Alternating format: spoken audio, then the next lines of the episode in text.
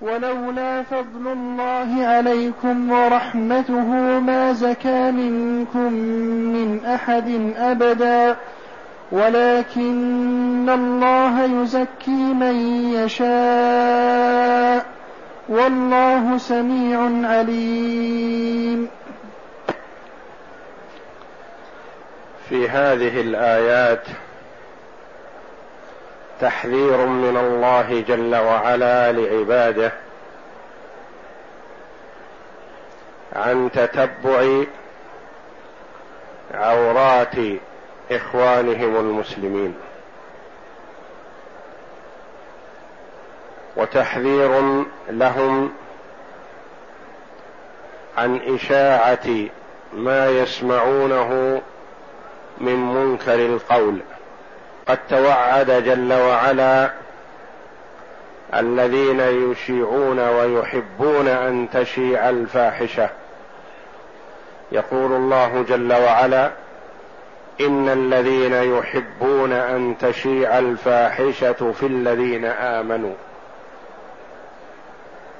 هؤلاء العصبة الذين اختلقوا الإفك وكذبوا فيه متوعدون بهذا الوعيد. إن الذين يحبون أن تشيع الفاحشة في الذين آمنوا في المؤمنين عامة أو في من نزلت فيهم الآيات. في عائشة رضي الله عنها وصفوان بن المعطل رضي الله عنه. إن الذين يحبون أن تشيع الفاحشة والفاحشة ما فحش وساء من الأعمال ويراد بها هنا الزنا.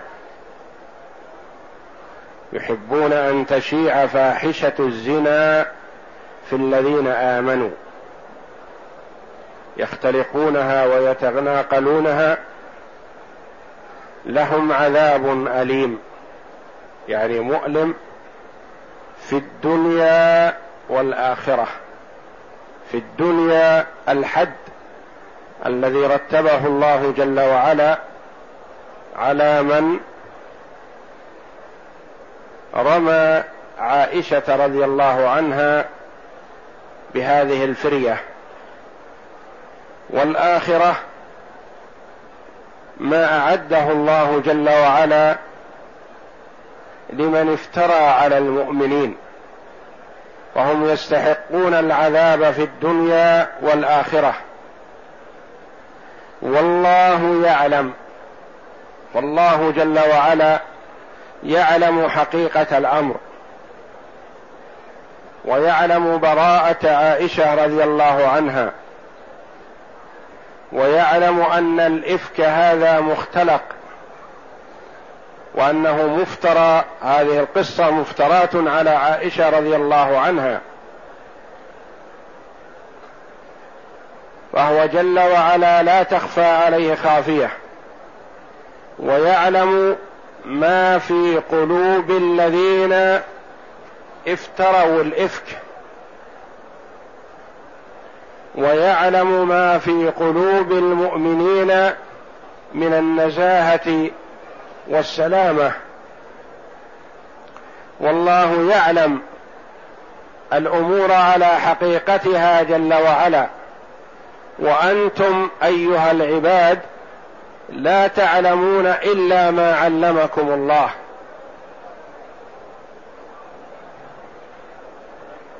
فلا يقحم المرء نفسه في شيء لا يعلمه ولا يدري حقيقته بل ينزه لسانه من أن يقول شيء بشيء لا حقيقة له ولا صحة له. وفي هذا إثبات صفة العلم لله جل وعلا. وهو جل وعلا يعلم أحوال عباده لا تخفى عليه خافية. يعلم خائنة الأعين وما تخفي الصدور. يعلم ما كان وما يكون. وما لم يكن لو كان كيف يكون. يعلم كل شيء بعلمه الأزلي جل وعلا. يعلم ما العباد عاملون قبل أن يخلقهم. يعلم المطيع من عباده والعاصي من عباده قبل أن يخلقوا. لأنه يعلم ما العباد عاملون في المستقبل. والله يعلم وأنتم لا تعلمون. علمكم أيها الخلق قاصر. يدرك تدركون أشياء وتخفى عليكم أشياء. تدركون ما أطلعكم الله جل وعلا عليه وتخفى عليكم كثير من الأمور فهو جل وعلا هو المختص بعلم الغيب. علم الغيب والشهادة عنده سواء تعالى وتقدس. أحاط بكل شيء علما. وأما الخلق بما فيهم الرسل والملائكة صلوات الله وسلامه عليهم أجمعين لا يعلمون إلا ما علمهم الله. فهو جل وعلا المختص بعلم الغيب. وأفضل الرسل نبينا محمد صلى الله عليه وسلم لا يعلم من الغيب إلا ما أطلعه الله عليه. وهو الذي نزل عليه قوله جل وعلا قل لو كنت أعلم الغيب لاستكثرت من الخير لكنه عليه الصلاة والسلام لا يعلم الغيب. ولو كان يعلم الغيب ما سأل عائشة رضي الله عنها قائلا لها إن كنت قد ألممت بذنب فاستغفر الله وتوبوا إليه. لو كان يعلم الغيب لعلم حقيقة الأمر لكنه خفي عليه عليه الصلاة والسلام ولم يعلم الحقيقة إلا بعد نزول الآيات عليه من الله جل وعلا. المطلع الذي لا تخفى عليه خافية. ولهذا سر بها صلى الله عليه وسلم. والله يعلم وأنتم لا تعلمون. ولولا فضل الله عليكم ورحمته وأن الله رؤوف رحيم.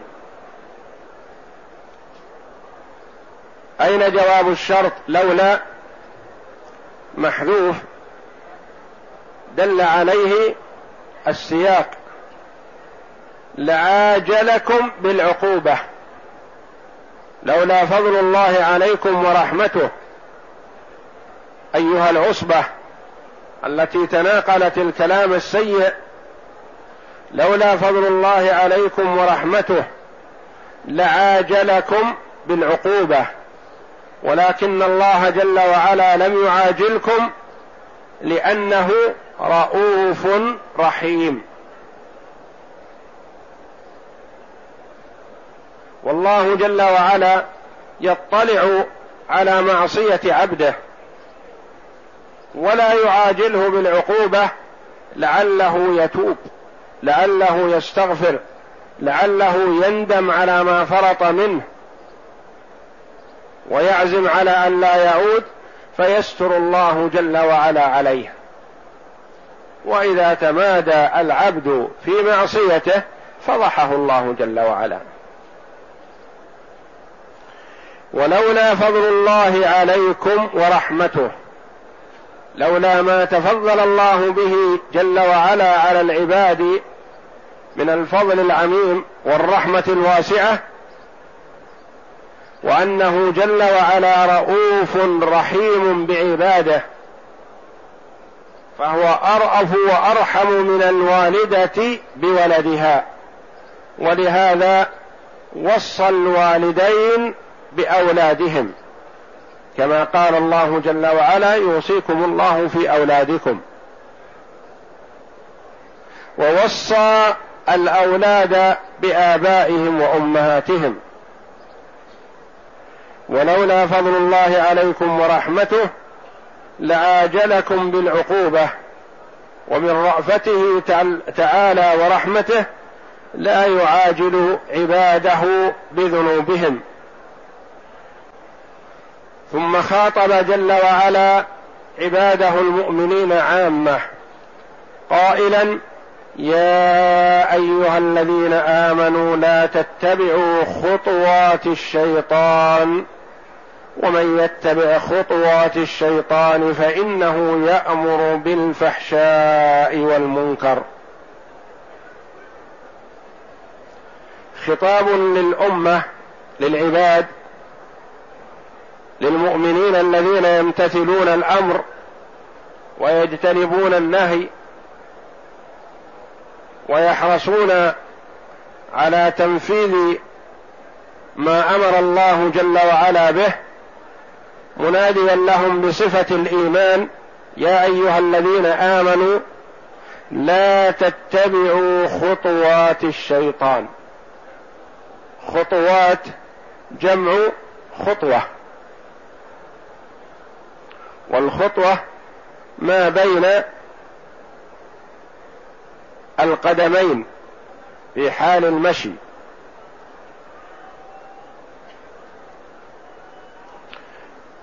وفيها قراءتان بضم الخاء والطاء خطوات وقراءة أخرى خطوات بتسكين الطاء سبعية. والمراد بخطوات الشيطان هي مسالكه. ونزغاته وأوامره ونواهيه فهو يأمر بالشر وينهى عن الخير ويقود إلى المهالك ويحرض على الإفساد ويحرض على المعصية ويأمر بها. يا أيها الذين آمنوا لا تتبعوا خطوات الشيطان. لا تسلكوا مسالكه. لا تطيعوه في أوامره. لا تحذوا حذوه. تتبعوا طريقته ومسيره. يا أيها الذين آمنوا لا تتبعوا خطوات الشيطان. ومن يتبع خطوات الشيطان من هذه اسم شرط. ويتبع فعل الشرط وأين جوابه؟ جوابه محذوف. أقيم مقامه العلة الآتية بعد. أو حذف ودل عليه السياق ومن يتبع خطوات الشيطان فقد غوى. وقيل أقيم مقامه ما هو علة له وهو قوله تعالى فإنه يأمر بالفحشاء والمنكر. لماذا نهينا عن اتباع خطوات الشيطان؟ لأنه لأنه يأمر بالفحشاء والمنكر. والفحشاء كل فعلة شنيعة قبيحة. والمنكر ما خولف فيه الشرع. والمعروف ما أمر به الشرع. فإنه يأمر بالفحشاء بالأفعال الشنيعة القبيحة. ويأمر بالمنكر أي بمخالفة الشرع. وهذا من تمام عداوته الشيطان لابن آدم. يأمره بما فيه الهلاك. وقد أعلن ذلك صراحة. أعلن الشيطان عداوته لآدم وذريته وأقسم بعزة الله جل وعلا كما قال الله جل وعلا عنه أنه قال فبعزتك لأغوينهم أجمعين والله جل وعلا يقول إن الشيطان لكم عدو فاتخذوه عدوا إنما يدعو حزبه ليكونوا من أصحاب السعير فإنه أي الشيطان يأمر بالفحشاء والمنكر. الذي يتتبع خطوات الشيطان يهلك لأن الشيطان يأمر بالفحشاء والمنكر. فالضمير في قوله فإنه يأمر يعود إلى الشيطان. وقيل يعود إلى المتتبع لخطوات الشيطان. لأن المتتبع لخطوات الشيطان أصبح بمثابة النائب عن الشيطان يأمر بما يأمر به الشيطان وينهى عما ينهى عنه الشيطان. يأمر بكل سوء وينهى عن كل خير. فالضمير يجوز أن يعود إلى الشيطان ويجوز إلى أن يعود إلى المتتبع لخطوات الشيطان. ومن يتبع خطوات الشيطان فإنه يأمر بالفحشاء والمنكر. ولولا فضل الله عليكم ورحمته. كرر جل وعلا ولولا فضل الله عليكم ورحمته مرات لبيان سعة فضل الله جل وعلا على عباده وتكرمه عليهم وأنه جل وعلا جواد كريم لا يعاجل بالعقوبة ويستر العاصي ويعفو عمن تاب وأناب يبسط يده بالليل ليتوب مسيء النهار ويبسط يده بالنهار ليتوب مسيء الليل. وينادي عباده متحببا لهم بالاستجابة. وإذا سألك عبادي عني فإني قريب. أجيب دعوة الداع إذا دعان. فليستجيبوا لي وليؤمنوا بي لعلهم يرشدون. قل يا عبادي الذين أسرفوا على أنفسهم لا تقنطوا من رحمة الله إن الله يغفر الذنوب جميعا إنه هو الغفور الرحيم. وأنيبوا إلى ربكم وأسلموا له. والآيات في هذا الباب كثيرة جدا. يأمر الله جل وعلا عباده بالرجوع إليه وسؤاله ليعطيهم وليتفضل عليهم جل وعلا. ولولا فضل الله عليكم ورحمته أين جواب الشرط؟ لولا ما زكى منكم من أحد أبدا. النفس أمارة بالسوء. ميالة إلى المعصية راغبة في ذلك لكن الله جل وعلا زكى عباده المؤمنين وحفظهم من وساوس الشيطان ومن نزغاته. ولولا فضل الله عليكم ورحمته ما زكى منكم من أحد أبدا. فالمرء لا يزكي نفسه. والنفس تميل إلى ما لا زكاة فيه ولا استقامة.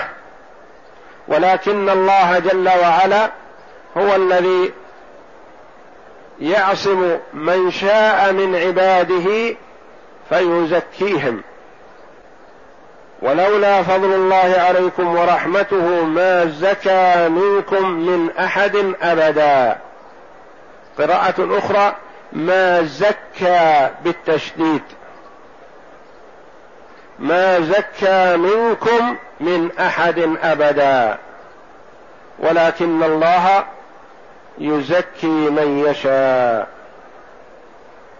ولكن الله جل وعلا يتكرم على من شاء من عباده فيزكيهم ويوفقهم للطهارة والاستقامة والصلاح والأعمال الصالحة بفضله وإحسانه جل وعلا. ولكن الله يزكي من يشاء من عباده بالتفضل عليهم فيرحمهم ويحفظهم عن المعاصي. والله سميع.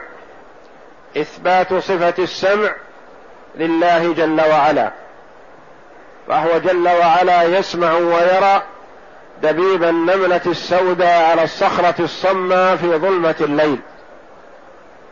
تقول عائشة رضي الله عنها سبحان الذي وسع سمعه الأصوات.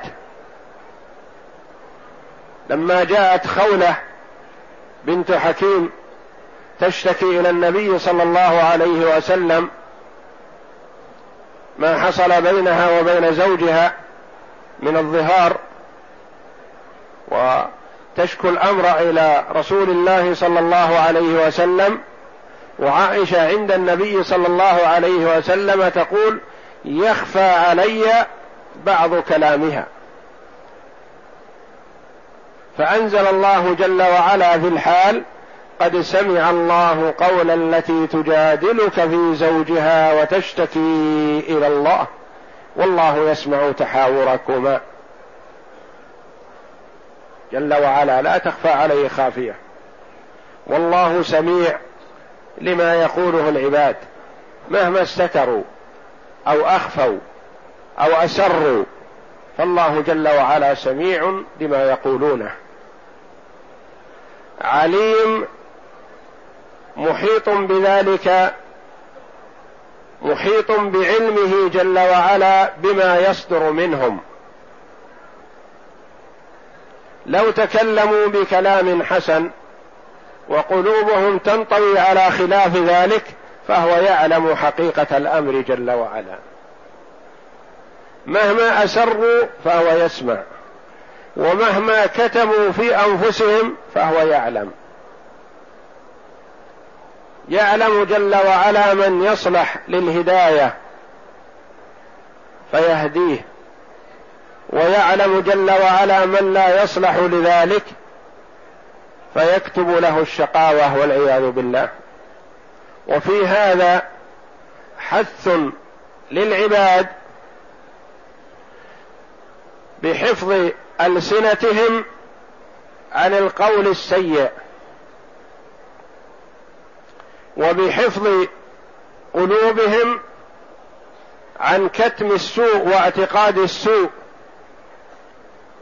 فبأي نطق نطق اللسان فالله جل وعلا يسمعه لا يخفى عليه. ومهما كتم الأمر المرء من سريرة فالله جل وعلا عالم بها. ترغيب للمؤمن بالكلام الحسن والاعتقاد الحسن لأن الله جل وعلا مطلع على ذلك ويثيبه عليه. وتحذير لغيره من أن ينطق أو يسر سريرة سوء فإن الله جل وعلا مطلع عليها. والله سميع عليم. أحاط بكل شيء علما سبحانه وتعالى.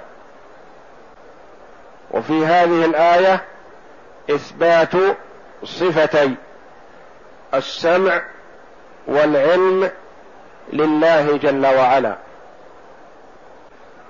فهما صفتا كمال والله جل وعلا موصوف بهما. بلا تكييف ولا تعطيل ولا تشبيه. لا نشبه صفة الله بصفة عباده ولا ننفي الصفة عن الله جل وعلا خشية أن يتطرق إلى ذلك تشبيه. فلا نعطل ربنا جل وعلا من صفات الكمال. وننزهه عن صفات النقص والعيب. ونسلك في ذلك مسلك السلف الصالح رحمة الله عليهم. إثبات بلا تمثيل. وتنزيه بلا تعطيل. إثبات بلا تمثيل ولا تشبيه. وتنزيه لله جل وعلا عن صفات الخلق بلا تعطيل فلا نعطل ربنا من صفاته. فأهل السنة والجماعة وسط في صفات الله جل وعلا. اعتقادهم وسط بين المشبهة والمعطلة. المشبهة شبهوا صفات الله جل وعلا بصفات خلقه تعالى وتقدس. والمعطلة نفوا الصفات خشية التشبيه والتمثيل. وأهل السنة والجماعة أثبتوا إثباتا بلا تشبيه ونزهوا تنزيها بلا تعطيل. اثبتوا الصفة ولا تشبه صفة المخلوق بل هي تليق بجلال الله جل وعلا وعظمته. ولم ينفوا الصفة خشية المشابهة بل أثبتوا الصفة ونفوا المشابهة. نزه الله جل وعلا عن صفات خلقه وأثبتوا الصفة لله جل وعلا على ما يليق بجلاله وعظمته. وفي هذه الآية ومن يتبع خطوات الشيطان فإنه يأمر بالفحشاء والمنكر تحذير للعباد من أن يسلكوا مسالك الشيطان أو يمتثلوا أوامره أو يطيعوه فيما يأمرهم به. فهو يحب من العباد أن يضلوا وينحرفوا عن الصراط المستقيم ويتبعوه فيما يملي عليهم ليكونوا معه من أصحاب السعير. والله أعلم وصلى الله وسلم وبارك على عبد ورسول نبينا محمد وعلى آله وصحبه أجمعين.